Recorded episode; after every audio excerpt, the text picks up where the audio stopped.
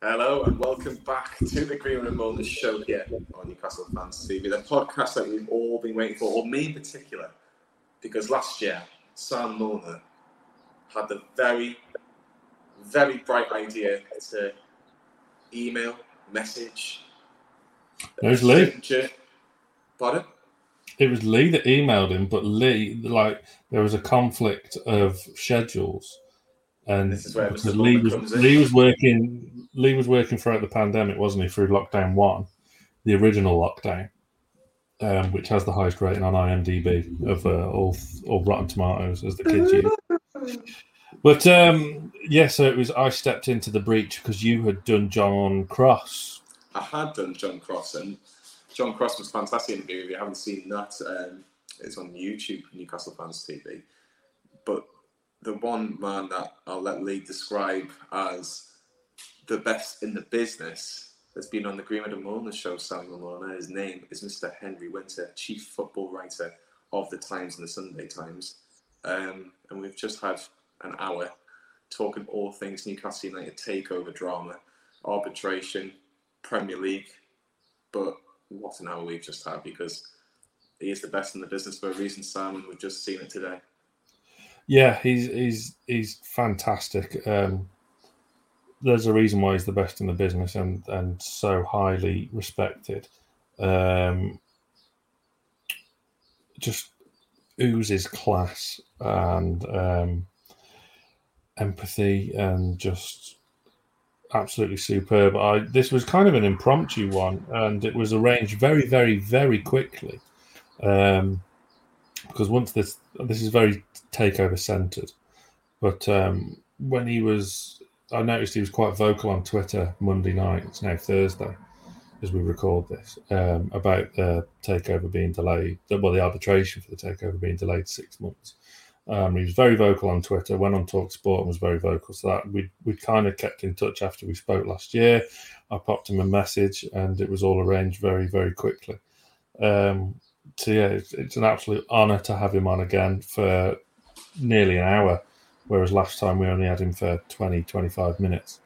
Um, absolutely superb and someone that you could listen to genuinely all day.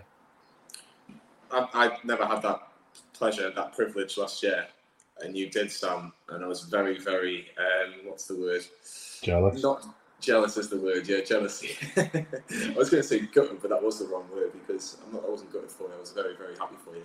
Um, but to to be part of this one on the Green and Mulliner show is absolutely fantastic. And you know, I'll tell you a little bit of what we were just speaking about after we finished.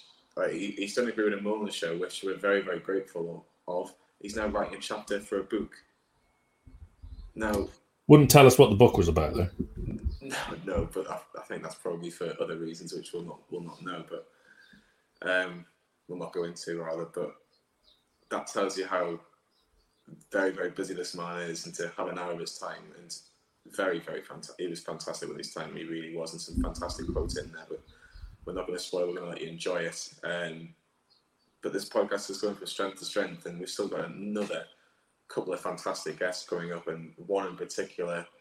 If you're a Newcastle fan who wants to know, Or just a A football fan in general. yeah, who wants to know a little bit more about Newcastle United, the man that we're speaking to not in, in the not too distant future ticks all those boxes. Unless he cancels.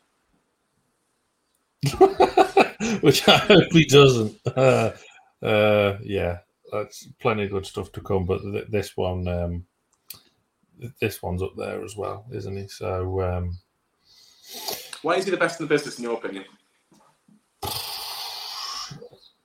um, longevity, quality, um,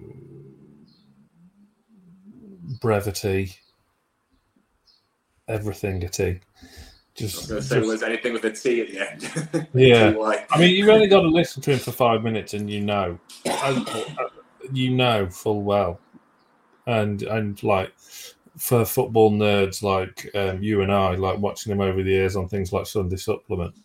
Um, What show that was back in the day? exactly. Um, you just know, and there's so many. Um, I've got a friend of mine um, who I remember last year said, "Oh, can you tell him?"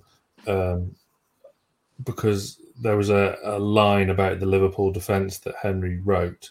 A friend of mine's a Liverpool fan. Um, he wanted me to quote it back to him because he's it, it stuck with him for thirty years. What was um, Oh, something about um, I can't, I can't something about two towers, and then it was about um, the two Liverpool centre backs of the time who, who I can't remember. Anything Liverpool just go straight through one ear and out the other. I, I don't love you'll the city of Liverpool. You'll never, you'll never walk a walk. yeah, yeah, I'm not a I'm not a big Liverpool football club fan, so that's why it doesn't stick. Um, but yeah, that, that's the thing. His his his writing sticks with you, and it's just ridiculously good. And um, the Times are very lucky to have him. I'm sure he would say the same thing. Um, maybe one day when I'm sure might, there'll be somebody doing a book about himself when he's finished his career. I think that would be a fascinating book. Um, which, well, he wrote Michael Carrick's, um, which did. is very good. Yeah, because um, uh, there's a big segment in there about where Wallsend Boys Club, um, where obviously Carrick started, and like like many of these northeast talents have a dealings with North uh, with Wallsend Boys Club. So um, he's, he's fond of the area as well as is Henry. So and he, he gets it. He understands Newcastle and, and the place and the fans and the vibrancy of everything and, and the soap opera that our football club is. So that's another string to his bow and why he's why he's so popular because his understanding of, of football is top notch. Just before we um, finish this little introduction, before we start this podcast, um, pre-season is round the corner, or it's just started really with Newcastle United and Sam.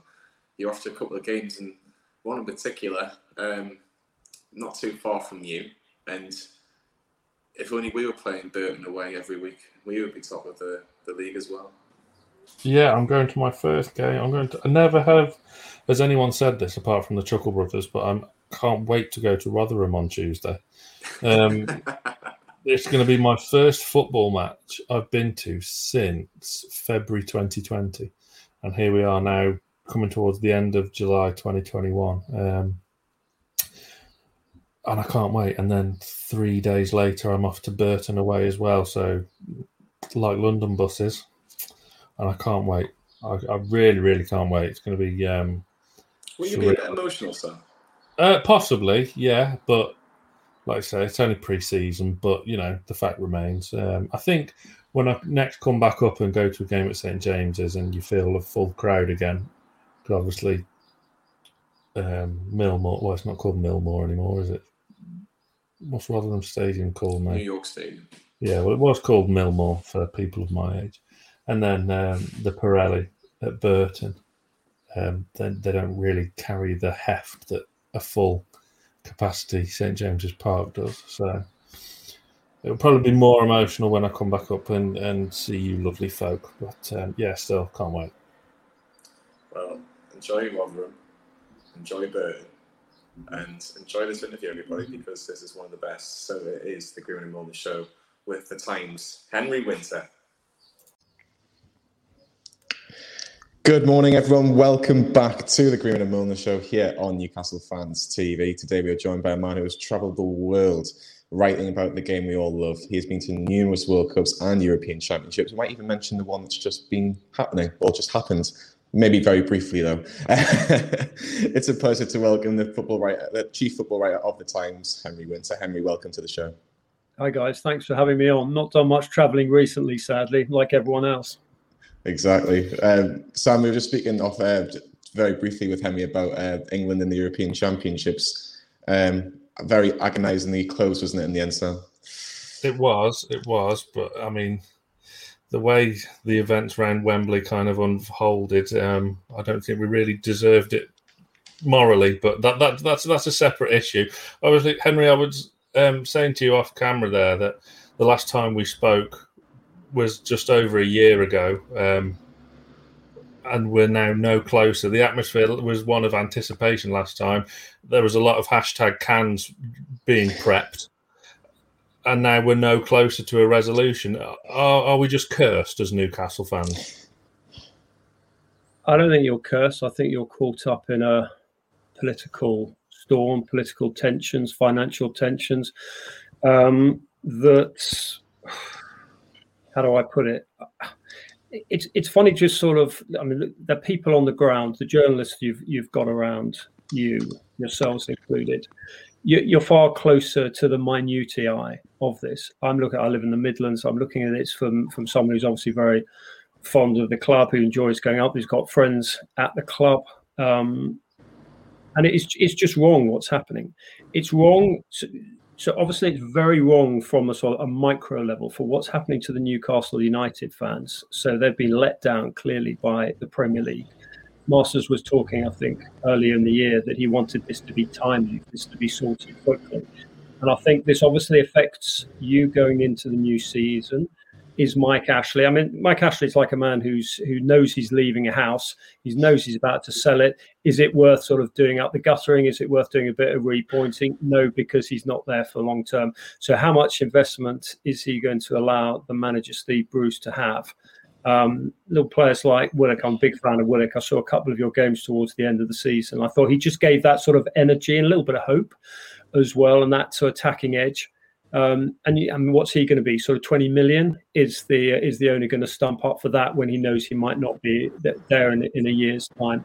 We've got. If I look at that squad from a perspective, when I write my pre-season previews, is that squad good enough to stay up? I think the first team's good enough to stay up.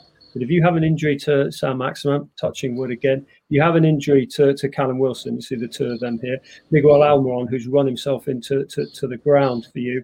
And if you can't get Joe Willock in, your squad is simply not deep enough. And then if you go and look at the, I'm not a gambler, but if you look at, you know, the bookies don't often get things wrong. I don't often see many bookies sort of sleeping on the streets. And if you look at the three they've got, you know, the, probably the five in contention for, for relegation. See the three who have come up it's it's always like that. But you then they're looking at Palace. Palace are buying well. You look at Burnley. Burnley got Sean Dyche, and the next in the betting for relegation is Newcastle United. And I think basically what the Premier League have done, or have allowed this situation to develop without acting soon and getting this sorted out by earlier or in the close season, is they're allowing basically one of the 20 clubs is going into the new season uh, with its arm tied behind its back uh, because of all this this feeling of drift at the club, this feeling of a lack, well, very real lack of investment. So I think clearly that's incredibly frustrating, and I mean it's distressing for, for Newcastle United fans. Look, I'm not up with you, but I can just imagine if that was my club or I sort of lived up on Tyneside and I lived and breathed Newcastle United. Because look, when I come up on the station, I get off the train, get up the station, get off the train, and I walk up, go through those little ginnels up to the ground. Every bar I look into, people in black and white shirts, they're talking about the club. It's it's a religion. It's not simply a sporting institution. There, you look up at the uh, you know the the stadium itself dominates the skyline. I walk past the Bobby Robson statue and I just think of the sort of the great days and the great games. And I always come back to occasions like the 5 0 against Manchester United. That was it, the Hawaii 5 Oh, I think you made videos of it. Philippe Albert sort of going through and, and, and chipping Schmeichel. And that for me is what Newcastle's about. That passion, all the fans pouring out. I think it was a sunny Sunday afternoon, everyone going down to the quayside, the big market, and enjoying it. That is what Newcastle United, for me, as an outsider, what it should be about. That bond between the club, the team and the players, and that's clearly been not between the players and the and, and the fans. But I think that's been broken. So when I look at this situation, I think the fans have clearly been let down. But I also think, and what where the Premier League are being particularly naive on this, I think it's damaging to the whole um, not only the image of the Premier League, they can't get something like this sorted, but actually for the sporting integrity of the Premier League, which is absolutely key because effectively you're going in with 19 and a half clubs into a 20 club season by one of these clubs being let down. And also, when I'm on a sort of slightly long run up on this, on the broader issue, you look at what fans, Newcastle United fans, Leeds United fans, in the Midlands where I live, Leicester City, over in the West Midlands, Aston Villa, go down to London, the Chelsea fans, all over the country, Manchester United, Liverpool fans. You can see all the fans of the clubs in this country. Can go through the 91, 92, but in the Premier League, these fans, you, you know, with your organisations, with the platforms that you've got, you stood up and fought and effectively saved the Premier League by standing up first against Project Big Picture, but also particularly against the European Super League and the greed of the, the six clubs. So the Premier League, Richard Masters, owes the supporters of this country a debt. Also, the country does as well, because I mean, look, whenever I come up to Newcastle United, I walk past the uh, the, the, food bank. Is it the West West Side Food Bank? And you've got Bill yeah. Corcoran, who's who's almost as big as St James's Park. And I just think, you know, the, the, what you have done, what the fans of Newcastle United done, echoed throughout the country. Support has been brilliant during the pandemic, raising money. I think for the food banks, I think it was you weren't giving money for pay per view. Quite rightly, you're giving your money. You know, that's that's kept people alive in this country. And the other thing is that fans have been brilliant during the lockdown, largely by not gathering outside grounds, by accepting this frustration of wiping out a season, all the rituals that you guys have going into matches, seeing your friends, whether you're going to the strawberry, whether you're going into, you know, which wherever you're going to, that's all being put on hold. And I think fans deserve a little bit more respect from the uh, from the Premier League. So just coming back to this, looking at it as an outsider, I just think the lack of respect shown to fans generally. I mean, that's a that's a sort of broader issue: ticket prices, travel arrangements, away tickets, and all that. But I think in, in this specific case, leaving aside the rights and wrongs of whether you think that PIF are good owners or would be good owners or not, um, morally and all, all those elements, this should have been sorted out. For the Premier League, in my view, is 1 0 down because it has let Newcastle United fans and it has let the division down by having a team basically being handicapped going into the new season. Very well said, Henry. I'll just I'll just start with that. But you talk about the Premier League and Richard Masters in particular. He's relatively new to the job. He's only been there a couple of years now. We had Richard Scudamore for a vast amount of years, over 20 years, and then obviously Richard Masters has taken over. Do you think if this was a Richard Scudamore, do you think this would have been done a long time ago? It would just been it would have been sorted out in terms of the Premier League side of it. I feel like Richard Masters is kind of he doesn't want to disappoint the top six. Allegedly, he doesn't want to disappoint the top six, but he doesn't really want to harm the relationship with Newcastle United. Do you think he's kind of stuck in a bit of a crossroads at the minute? I think there are two issues here with Richard Masters. First, I agree with you on your first point. Richard Scudamore would, because of his nous, because of his connections with the game, because of his understanding of the game. I mean, remember he worked for a long time at the, at the football league. I mean, I can remember uh, bumping into him on a on a train, and he was getting off at Darlington because he wanted to do the '92 clubs before he went to the Premier League. R- Richard Scudamore understands football. He understands. He's got the personal relationships with the, the clubs. He's got very, yeah, very acute uh, political antennae for all these things. He would also have realised that actually you've got to sort these things out uh, quicker. Um, but I, I don't like the personalizing of the criticism towards Richard Masters because he, you know, he's a genuine guy trying to do his job, but the it, it's not about him defending the big six. If anything, you could argue that the big six would they really object to a Newcastle coming in, more money coming into the uh, the, the, the the division? You could actually argue it's the sort of middle ranking six, seven, eight who might have more of an issue with Newcastle suddenly becoming in, empowered. I mean, even if Newcastle with new investment, you know, it would take sort of three, four years for that money to sort of filter through sufficiently for Newcastle to be competing for the major trophies. Personally, as a journalist, I, I love a change of narrative. You know, Manchester City came along, and that was a change of narrative. Um, you know, Leicester City, my local club, you know, winning the title in 2016, that was a change of narrative. We, you know, we we, I, we like that. I think the um, the view inside, you know, this is not just about the big six wanting to sort of lower the drawbridge so that Newcastle United, with all the Saudi wealth, can come flying in and threatening them. This is more about the, I would say, the middle ranking clubs at the moment, and maybe sort of slightly further down.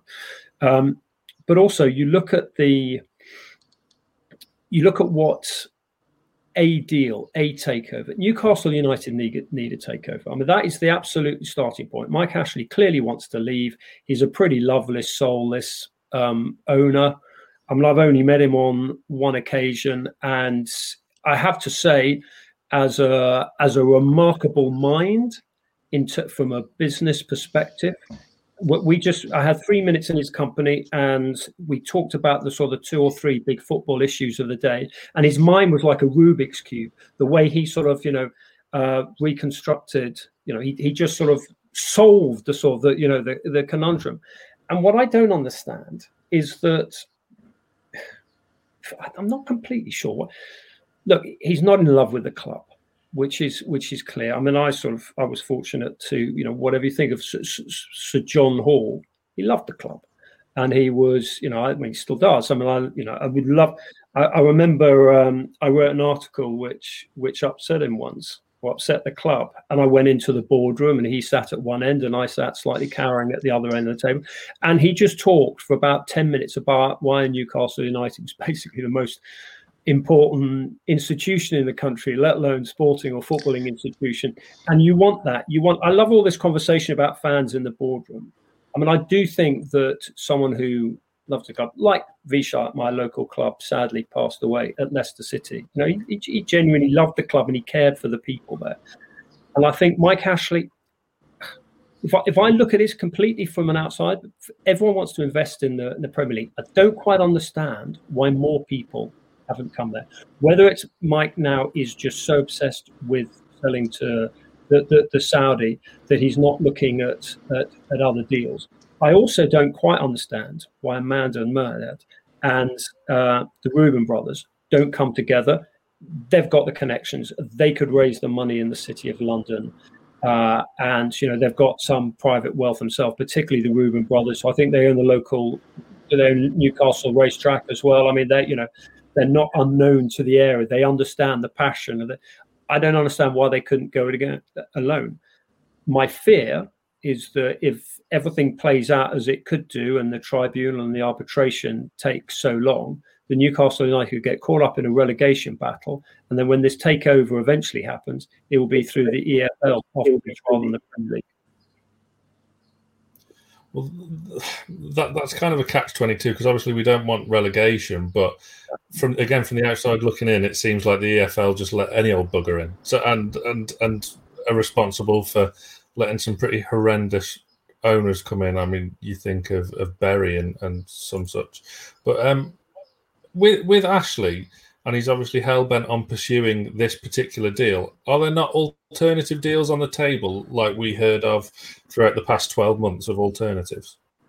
Yeah, I'm not, I, I guess you're mentioning the sort of Henry Mauriss one. I mean, I, I mean, I've been asked about that, and from my sort of connections, um, I don't know how realistic he is. Um, I certainly know that there was one American sort of consortium who've been who've, who've looked at um, certainly one club in the south, um, East Coast Consortium, who were very interested in Newcastle United and did some discreet soundings out, and certainly were in contact with with with Mike Ashley.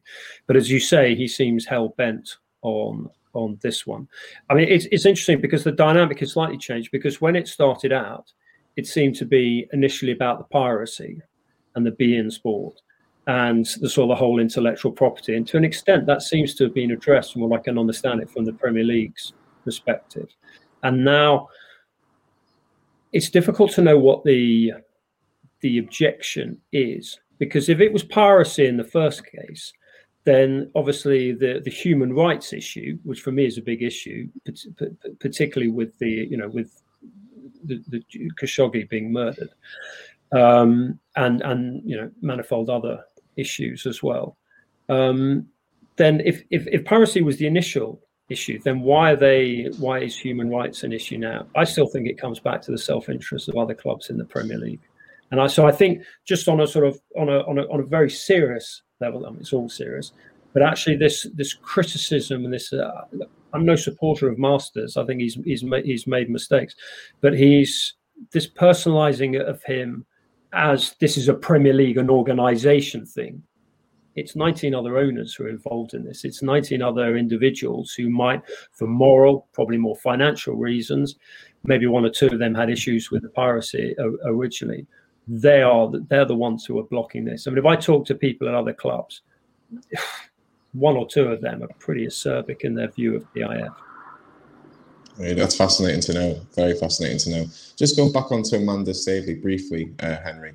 if she was the face of the football club, because obviously she wouldn't have the highest majority stake in the club, but what would she be like eh, from an outside? If you if you were to imagine Amanda Staveley potentially running a football club on a daily basis, do you think she would do a very good job?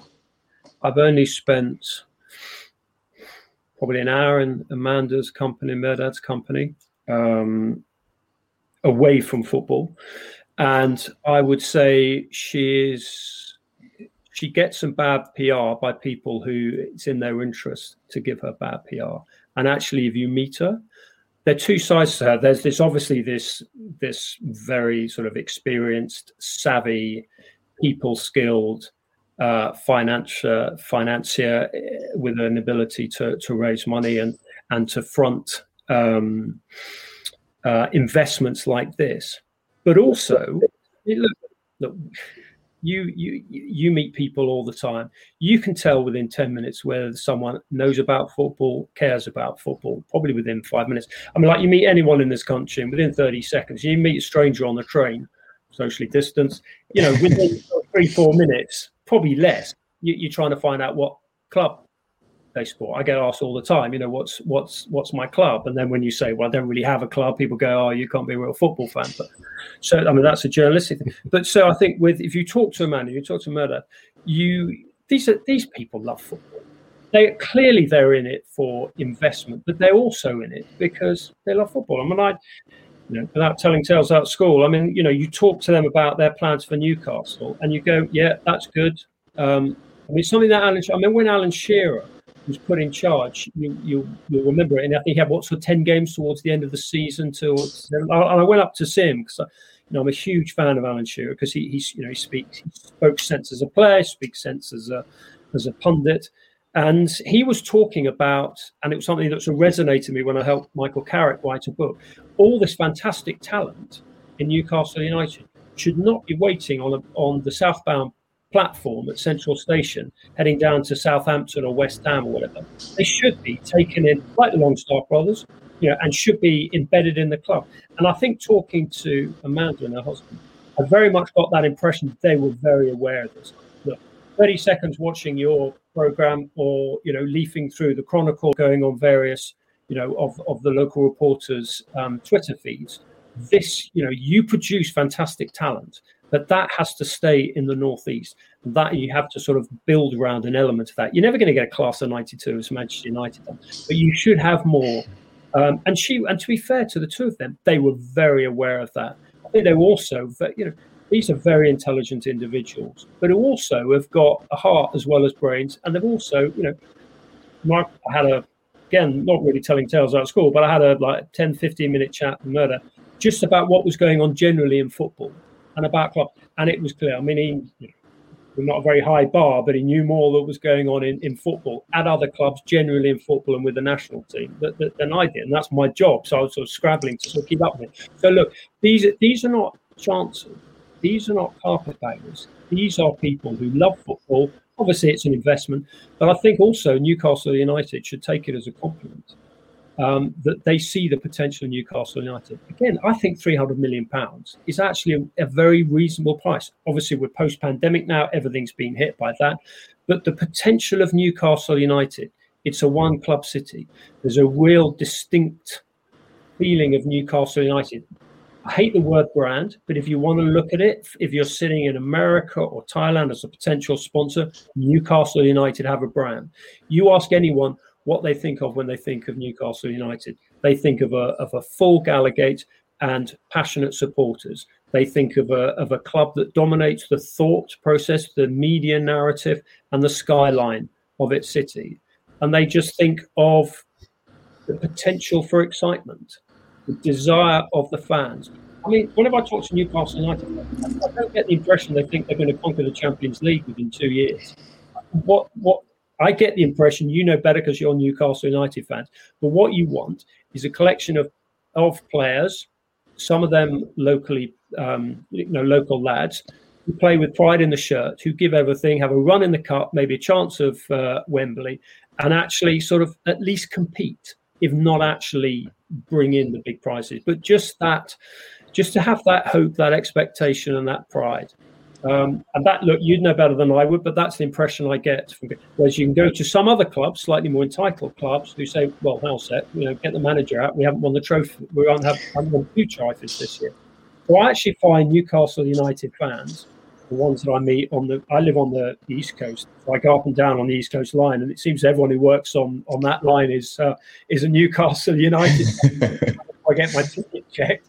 Um, the uh, you know, you are, but that's, they understand the passion for the club. I mean, I've got friends whose kids want to go to Newcastle United, Newcastle United, Newcastle University because of the club, because of the, so that image that it's not an image, it's a fact, you know. Um, Amanda and Mehrdad, the Reuben brothers and PIF, they understand that, they get that, they can see the potential in the club and it is it needs some TLC.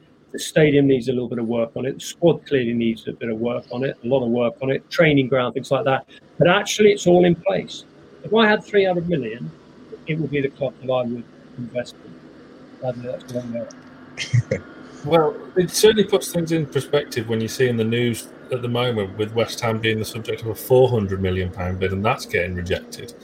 I mean, that definitely puts things into perspective of how cheap it is. But I think what you were saying there, Henry, is essentially, as, as Newcastle fans, we just want the club to kind of love us back, which hasn't happened for about 15 or so years now. Um, with the with the statement that the Premier League and, and Newcastle United put out the other night, that there was kind of sort of kind of lack of evidence from both sides. Mm. Do you think that came from the Staveley side or the Mike Ashley side of things? I mean, just just reading all the sort of you know the, the people I trust in the northeast, I think the impression was that it was an issue on both sides. But I also think, and it was interesting, I think Nick De Marco, one of the QCs involved, very respected QC, I think he was tweeting early this morning, um, and he was talking about. Um, I, have got to get this completely right, um, as you always have to do around lawyers. But he was talking about um, uh, one of the judge, I think he was in another uh, case, talking about fans always having a right to know. And I think this this this is something that the your supporters trust. Very good statement put out. With its, I thought there was a controlled fury in the statement, which I found very impressive when I read it, and I hope people in the Premier League read it as well. But I think they were talking about, I think they're talking about the sort of how opaque, you know, the um, the Premier League have been. There has to be more transparency and I think that the Football Supporters Association are pushing for more transparency. I think what we've seen in the last 18 months is the power of supporters for the reasons you know, we, we, we talked about earlier. I think the you know the, the, the protests, obviously you don't want to see protests on the pitch as you did with the break-in at Manchester United, but I think you saw the Chelsea fans outside Stamford Bridge, you saw the Arsenal fans outside um, the Emirates. You know, I think that you know fans do have an increasingly powerful voice, and I think that will continue and continue, and and so it should. Um, particularly at a time like we we're living in now, where money is quite tight. They might turn against one of the Premier League, you know, their, their financial support, as in maybe the television company. They may not so spend so much on getting every replica shirt. They might cut back when they go into the ground. I mean, I can't see fans boycotting it, but I can see what Liverpool fans did. Was it in the 67th minute of one of the games we walked out because they objected to the 67 price um, being too high in the new stand? So I can see that. I think there's maybe some form of cavalry arriving over there. I know Newcastle United fans had a pop at Tracey Crouch, who's not the sports minister. She's not got any ministerial role in government she is doing this job of finding uh, this fan-led review, and I'm sure she's talked to fans in the northeast as well as all around the country. And you know, she's not being paid for that. She's you know, she's a working MP in in in Kent. She's doing it because she's you know, she's a Spurs fan. She loves the game. She was a former sports minister, and she understands the need for a regulator. And I think a regulator would knock some heads at the Premier League together on issues like this, I don't think they, a regulator would necessarily intervene, but they would definitely say, listen, you've got to be fairer to fans. There has to be more transparency. Coming back to your point about dialogue, there has to be more dialogue. And what I don't quite understand with this, the, the, the Mike Ashley thing, and maybe it's a personality flaw or quirk with him. Maybe he has his own reasons for it. Obviously, he's very busy with his own uh, his business empire. But it actually it doesn't take much to communicate with fans. I mean, I go to Arsenal and talk to the supporters trust there, the, their treatment by silent Stan Kroenke is is disgraceful, and and fans fans just want to know that the people who are the effectively the steward, the guardian of the club, you know, owners come and go, players come and go, managers come and go. You know, old fart journalists like me come and go, but you will be there. Your children will be at Newcastle United. your grandchildren will be at Newcastle United, just just as your forebears did. So the fans are the one constant in all this, and the lack of respect and the lack of communication, the lack of dialogue. At, at to be honest, I would say probably two thirds of the clubs in the Premier League is is shocking and that's something that the, the sport generally has to look at. It's not difficult for an owner to hop on a Zoom with the Newcastle United Supporters Trust. He, he, he may well have done that, and apologies if uh, you know if he has and I got it wrong. But basically, there has to be more dialogue, dialogue on important things like who's going to be the next owner, who is uh, ticket prices, issues around the ground in terms of are bits falling off the roof or whatever you know, it's just simple issues like that. And if, if you go to um, these these great business minds who are now taking over these clubs in their business world, I bet they would still have some form of communication with their uh, their customers. So why not do it with football fans? I think if we haven't learned anything from the last 18 months, Henry, with obviously no fans in the stadiums, football without the fans is nothing. Oh, and oh Tell me about it. I mean, seriously, interrupting you. I've done. I counted it up the other day. I've done. I did 160 games behind closed doors, going into to, to grounds. And first thing, fair play to the players for um, for maintaining that level of intensity. I mean, I was talking to Jack Grealish just when he was at on Villa duty, not on England duty, and he was saying look, it's difficult for for someone he really misses the whole team, but he also misses the the away fans for having a go at him if uh, you know if if he's whatever he's had a dribble that hasn't you know ended with him standing up. So you know they are fair play to the players, fair play to the clubs as well for organising it. I understand the political reasons why number 10 wanted games on every night, every night, every night with people in lockdown, you know, to keep to give people something to sort of watch on the television. But the thing that came out of it is how soulless it is without fans. And the, the, the player said it, the manager said it. And most importantly, and again, coming back to the only language the Premier League really understands as an organization um, is financial. And you say to them, you say, well, hang on a sec, the overseas broadcasters, one of the reasons why they spend so much money, and that's the only area really that's going up. The domestic TV market will probably shrink a little bit. Is is the fact of the supporters? It's it's you and your fifty two thousand friends mm, giving this incredibly incredible backdrop, the noise, the colour, the drama, uh, individually and collectively. It's absolutely huge. And actually, the irony is is that you are the ones who are paying for the privilege of actually forming this amazing backdrop that um, the Premier League then goes and makes billions out of. If anything, they should be paying you. So the power of the uh, of of the fans in terms of the importance for overseas broadcasters in particular, and Sky and BT, I get that, and Match of the Day, but it, it's it's huge, and I think the Football Supporters Association understands that, and I think fans are becoming a little bit more militant. Again, don't cross the line. I'm not saying that you would, but you know respect the law, respect your club, but make your voice heard collectively as well as individually. You can shout as much as you want on social media, but actually, I imagine if I don't know how many you'll be allowed in because things are fluctuating all the time, and it might depend on on vaccines, vaccine passports. But if they're what sort of fifty odd thousand for your first game against West Ham United, West Ham United fans don't need much uh, much excuse to have a go at their owners. Um, I think you can make your voice heard very powerfully. Then just obviously do it legally, but do it very vocally. yeah, don't follow in the footsteps of uh, them mentioned clubs. But yeah, um, it, it, with regards to um, the oversters um, and 19 clubs, how much of an influence to on these takeover matters with the Premier League? Sorry, the other owners. Yeah, of the of the other 19 clubs. Yeah. I just lost you there. Um, a huge influence. I mean, you know, the, uh, the the Premier League is effectively 20 powerful individuals scattered from central London to uh, probably boats in in the Mediterranean, off the Siberian coastline, if there is such a thing, um, in the in the Everglades, in Denver, in Boston. They are. I mean, I don't want to sort of paint a sort of James Bond image on all this, but they are they're scattered around the world, and they are the powerful ones. Obviously, they've got their voices who go along to, you know, their chief executives um, who go along to the, the Premier League meetings. But yeah, the uh, the owners set the tone. So look, Richard Masters is you know is an intelligent, uh, financial man who who cares about football, but ultimately it's the twenty owners who who have the most influence.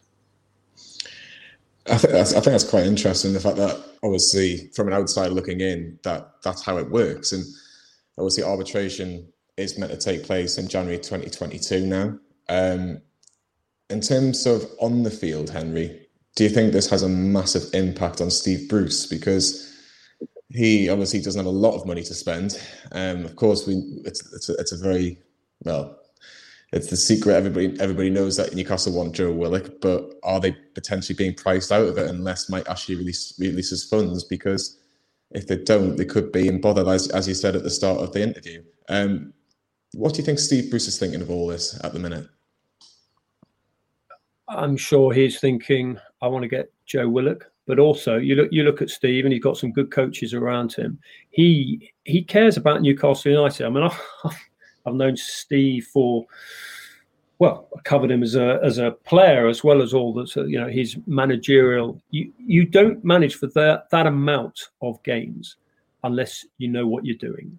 And I, I'm neither in a Steve Bruce's the new Pep camp, but neither am I in a sort of Steve Bruce should be run out of town camp. I think he's been had. I know he's not Rafa, but he's he, he's not Rafa in terms of his relationship with the Newcastle United fans, and Rafa obviously had, you know, was tactically, you know, it was fantastic tactically. Politically was another issue, but tactically, Rafa was was fantastic. I remember criticising him once about, about why he didn't celebrate goals and then so someone close to him sort of took me on one side very politely and explained the reason why he didn't celebrate the goals because for me you know that is that is the most that's what it's about. That's why VAR is such an issue because you don't know when to celebrate do I wait whatever. Um, but actually it was because that's when you're most vulnerable. That's when he needed to be the cool head. That's when he needed to get messages out to the defense. Stay focused. The opposition could score. So look look Steve Bruce is not Rafa but Steve Bruce cares Steve Bruce cares about football. He cares about Newcastle United, and I know a lot of the criticism does hurt him. I bumped into him walking out. I think it was my, one of maybe your penultimate game of the season. I mean, I actually, whenever I go to Newcastle, I tend to see you win. So I may. I noticed that. yeah, and it's. Um, Any chance we can persuade you to have a season ticket? Yeah. uh, yeah, I mean, but my son was at Bristol University, and I would go watch Bristol City with him there. And uh, whenever I went, they lost, and I was going. and I was saying, "When's your son finishing university? You're going to send us down."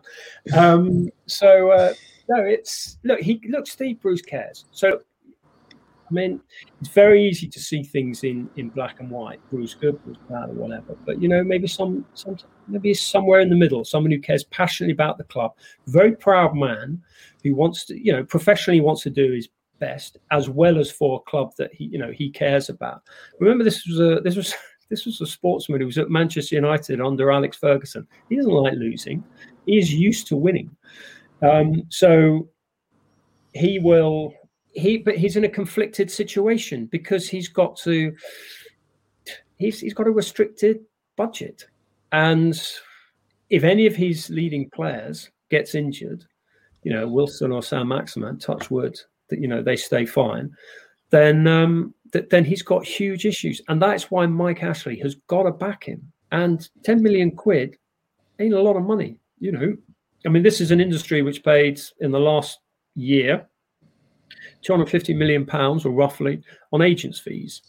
So you know we're you know we're thinking about how much you actually you've got to pay to get the right players in. I know with pandemic and, and everything, Brexit obviously causes a, an issue in terms of you know, and then championship prices have gone up for for, for homegrown English players. Uh, you know, there there there are lots of different issues that that Steve Bruce has to juggle, but it's not going to make life easier for him if he's only got 10 million quid to spend. Mike Ashley has to invest.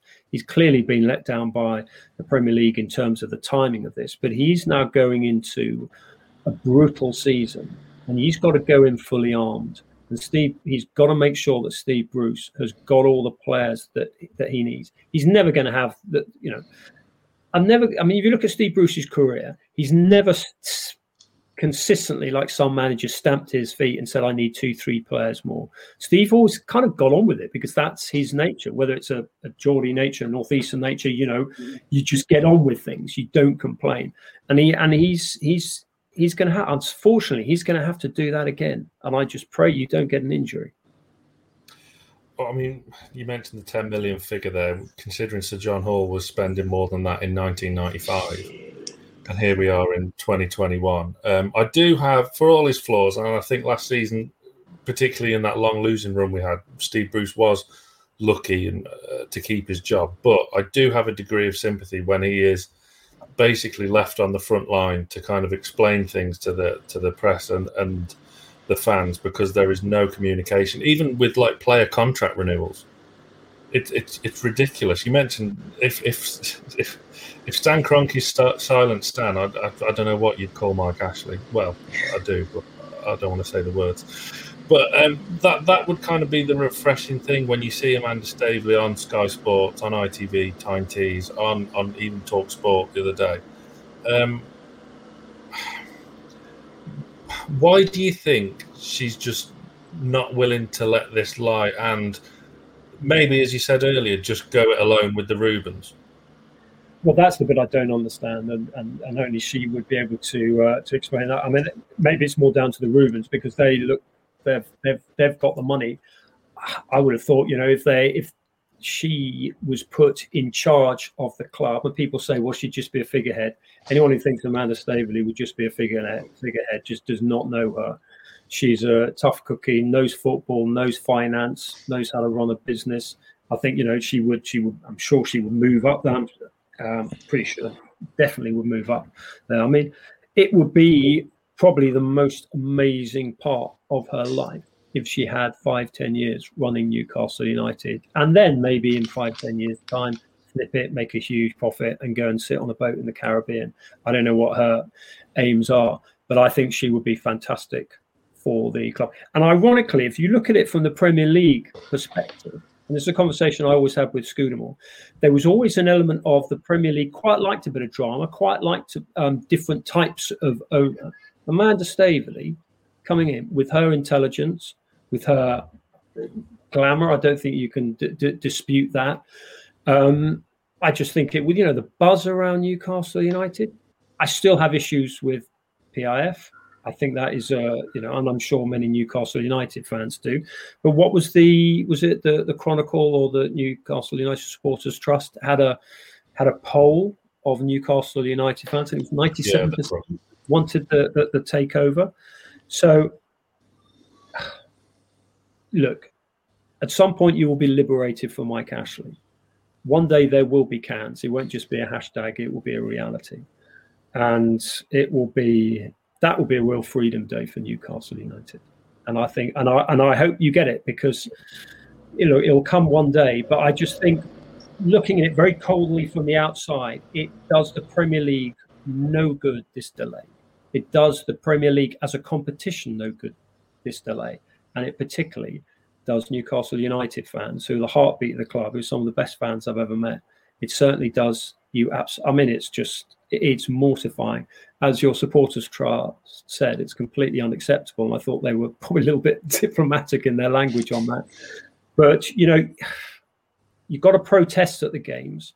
You've got to, but don't personalize it in terms of slaughtering masters because masters, in a way, without getting too clever, it's almost his master's voice. You know, it's it's it's the other owners that are there. Um, and maybe it's a certain stubbornness on on Ashley's part as well. Um, but it's just it's it's brutal, and I mean it must be boring for you. It's just it's distressing. You know, you want to go and particularly after what everyone in this country's been through, the prospect of a new season, of all the old rituals coming up again, of of going into you know for, for a journalist like me that great walk up from the from the station which should take about 15 minutes but takes about half an hour 40 minutes. You, just, you, just, you just bump into people and you have a chat and it's just it's one of the great i always remember sir alex ferguson talking about the why he loved newcastle as a footballing city.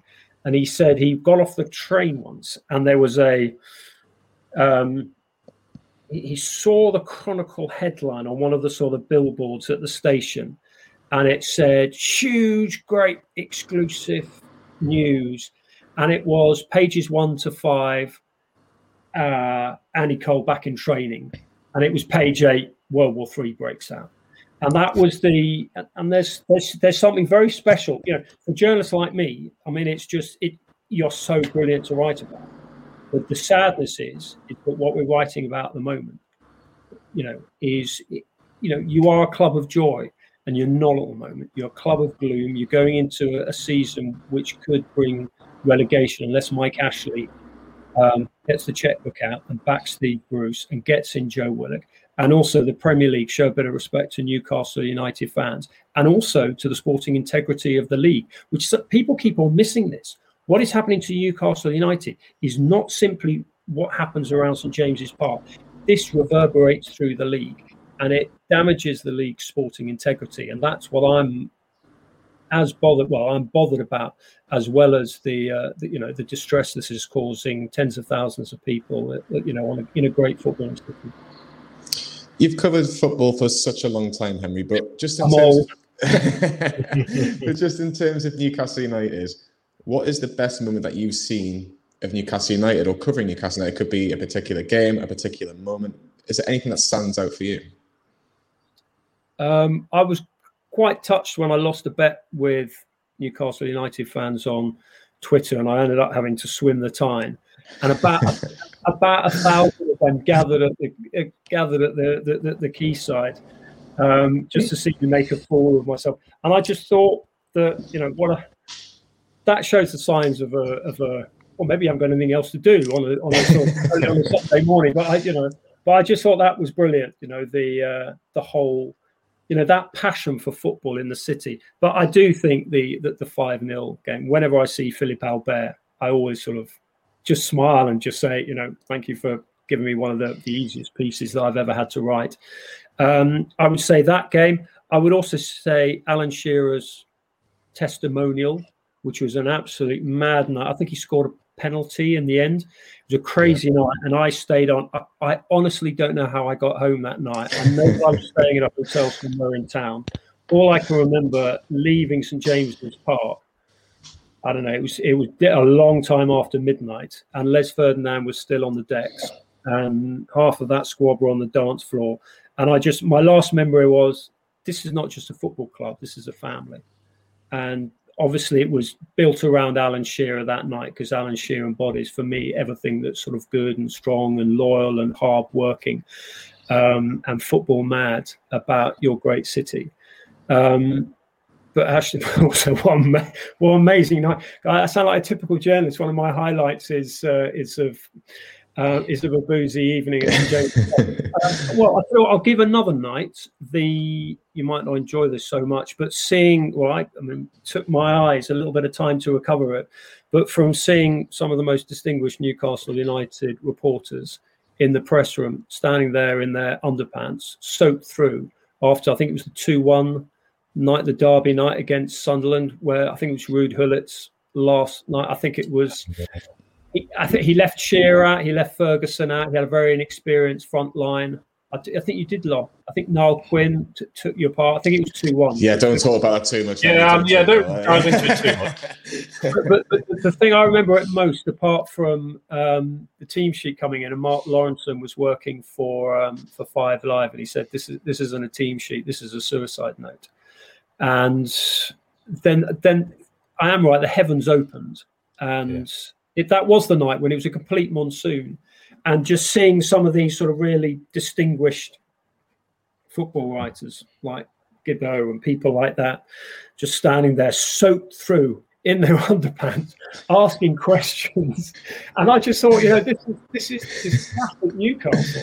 But even though they are at risk of pneumonia, even they they are still there doing their job with their notepads soaked through um, and only one other night, which was away from that, and apologies again, it was a defeat, was being with the Newcastle reporters, who are an absolute brilliant bunch, and being in the uh, Velodrome in Marseille when you played Marseille in the, I think it was the UEFA Cup.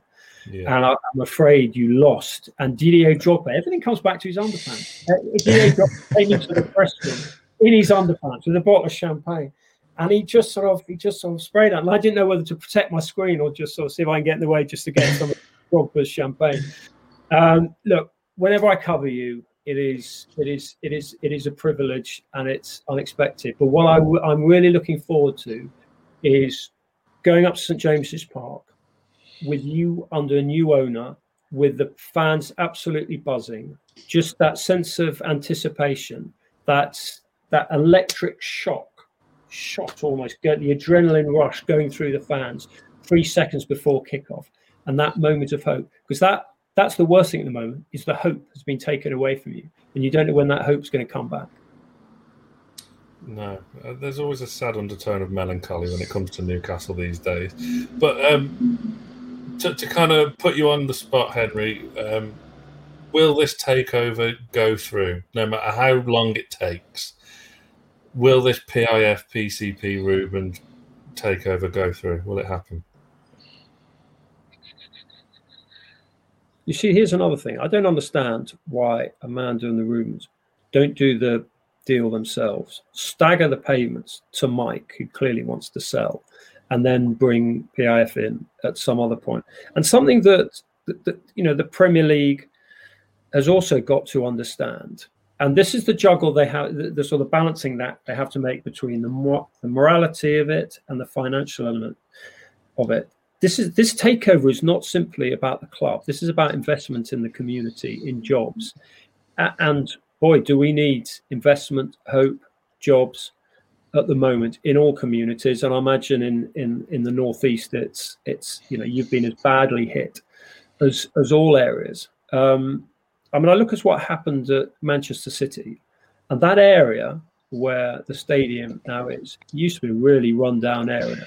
There were, you know, there were old factory, there was oil on the streets, it was an industrial wasteland. I'm, I'm painting a sort of slightly grimmer picture than it probably was that locals would say, but actually the whole area has been transformed. There's a school there, there's a velodrome there, there's obviously the big stadium, the two stadiums, there's the campus. So this is not simply about investing in a club, but also in a community. And I think the Premier League has got a duty to understand that as well. But I also understand why there is this moral argument against it. But in my understanding, I know with a couple of chief executives and a couple of uh, clubs, certainly having talked to them specifically about it, the moral element is huge. But I actually think for most of them is the financial element and they've they've got to address that. They've got to be more transparent about that. Um, will it go through?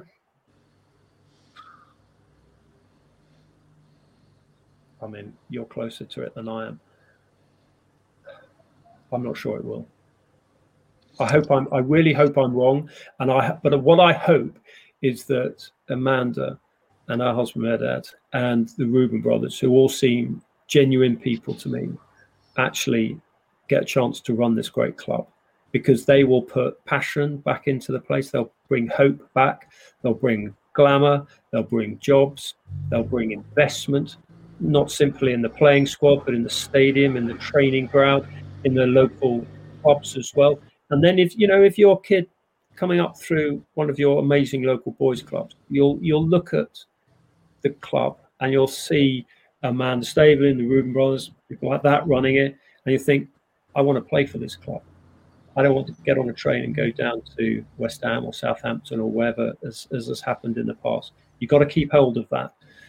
So, I, I would say I can see Amanda Staveley running Newcastle United at some points in the next five years. Whether that is with PIF, I, I couldn't say. Well, at least we've got an answer, and that's that's all we ask for. That's all we ask for. Uh, just finally, Henry, I know we're taking a lot of your time, but just finally, what one thing are you looking forward to next season? Just to be Newcastle, just uh, the Premier League and everything. Obviously, with kind of coming back to normality, if it doesn't feel like it just yet. But how? What is it? Anything? Is there one thing in particular you're really looking forward to? Fans back in stadiums.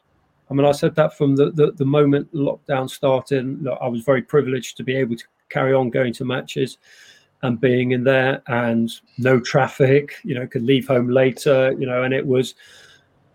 But actually, I found when I was going along, I think it was for the cup final, one of the games at Wembley uh, earlier this year, and I noticed the traffic on the North Circular was thickening. And I actually sort of punched the roof of the car and I go, well, that's good because it's almost like normality was turning because fans were returning back in smaller numbers initially and now increasingly. And I just think, look, this old cliche of football without fans is nothing is is true.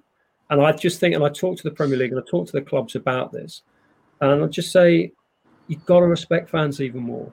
And whether that is on a very sort of local level in terms of dealing with a specific issue that Newcastle United fans are going through, or a more collective 20 club issue like uh, ticket ticket prices, kickoff times, making sure that you give people enough you know, I've got friends at um, Chelsea who try to book up trips a long time in advance to get the best deals on the trains. I mean, look, take Newcastle United. If you've got a London game, I get the what is it, the 11:33 out of uh, King's Cross. It's known as the Vomit Comet for our.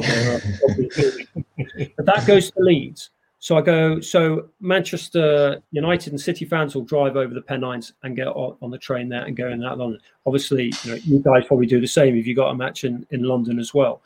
And why isn't the Premier League talking to um, railway companies and actually say, actually, why don't we have 11.30? That goes all the way to Newcastle on a match night that or from Euston that goes to, to Manchester, so they don't need to leave at half time. Just little things like that. Um, I hope the regulator, when Tracey Crouch announces it, I think some point this week, she won't name the regulator because that will that will be a government appointment, which slightly worries me. Um, but at least the regulator will come in and get involved in these things, and there will be more communication with fans. Coming back to your point, and what is at the heart of all this is a lack of dialogue and a lack of respect for fans. Oh, don't get us started on fixtures because we're away at Southampton on New Year's Day, which is just mind-boggling. What? But what time that comes down to. At the minute, it's three o'clock. At the minute, but obviously we don't know if that gets changed. But we were doing a live fixture reaction, and we're away to Everton on the twenty eighth, and then away to Southampton on New Year's Day. I mean, yeah. you see, that's just that's just. Well, put it this way: if you were racehorses, they wouldn't do this to you. Exactly. Exactly.